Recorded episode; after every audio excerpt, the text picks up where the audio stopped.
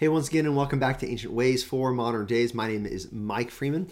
I am one of the pastors at Valley Christian Fellowship, and today we continue in First Timothy chapter five, continuing to look at some of these texts that deal with how to think about elders and also some other just uh, important things to think through from a biblical worldview as a follower of Jesus Christ. And so let's go ahead, let's turn to our text today. Our text today is First Timothy chapter five, verses twenty-two through twenty-five. Let's walk through this, and I'm just going to take a line-by-line approach today, and I hope you as a listener are able to pick out what the Lord intends for you to see in this text. And let's walk through it, though. The text continues. It says, "Do not be hasty in laying on of hands, nor take part in the sins of others. Keep yourself pure." Now, this is in the context of elders. And it says, "Do not be hasty in laying on of hands. Do not be hasty to appoint someone as an elder." This is a, a parallel point that we saw back in chapter three, where it spoke of a, a new convert, a new believer should not be made an elder. They must not be a new uh, believer, because they will be puffed up with conceit and fall into the snare of the devil. They'll become prideful. And so the text says, "Do not be hasty on laying your hands and appointing and approving someone in leadership." There might be someone who's very talented, very charismatic in their in their personality. They seem to be very wise, but they're they're not tested in their character. Take your time to examine them. It says, "Keep yourself pure." This is not not uh, taking part in the sins of others. When you approve of someone who is in sin, you you share in some of that responsibility. Verse twenty-three says, "No longer drink only water," Paul's personal instructions to Timothy, "but use a little wine for the sake of your stomach and your frequent ailments." Now, once again, this reminds us the scripture warns against drunkenness. You and I, we should not be drunk. That is a sin, yet it does not prohibit drinking in its entirety. And here, there's a uh, even a a an, uh, a comfort and medicinal purpose that, that Paul is suggesting that Timothy have a, a little bit of wine. He doesn't say a lot. He says a little. Let's keep going in our text, though.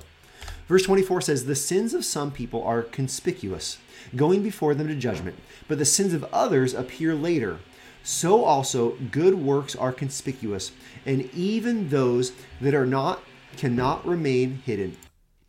See, what we have in this text is a description of the reality of the human experience. It says, the sins of some people are conspicuous. They're obvious. We can look at some people and we can say, wow, look at what they're doing with their life. They are clearly in rebellion to God. And this says that these sins, they go before them to judgment.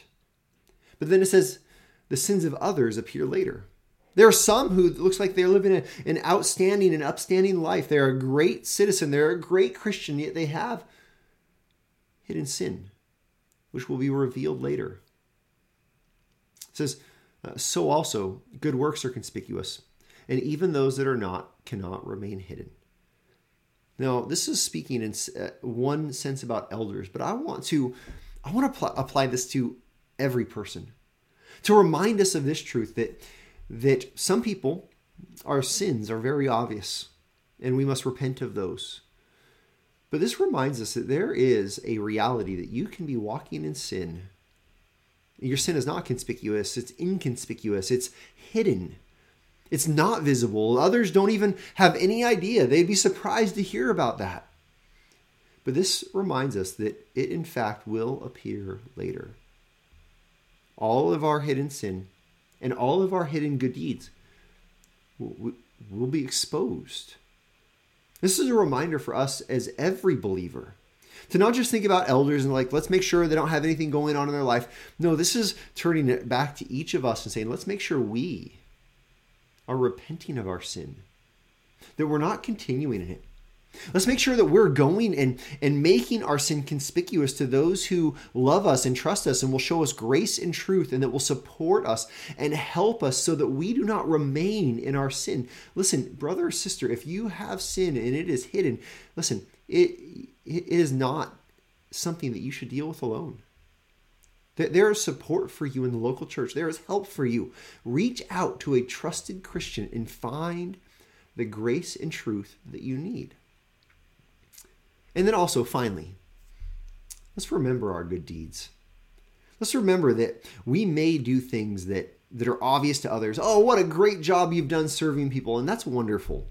Hopefully our motive is not for the applause of others. But listen, even the things that you and I do that no one else sees, the secret acts of service, the secret acts of generosity and benevolence, the moment when you do things for others or in your church family or in your church community or in your community at large and no one else has any idea, God sees.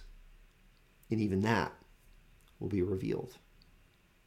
So this calls us to live a, a kind, the kind of life that knows that we will give an account, that, that knows that we have the grace of Jesus and all of our sin has been forgiven. Listen, those in Christ do not walk in guilt and shame, and yet those in Christ must continually walk away from their sin. This is a reminder to all of us to turn from our sin and to walk in holiness and to walk in good deeds. And this is our ancient way for our modern day.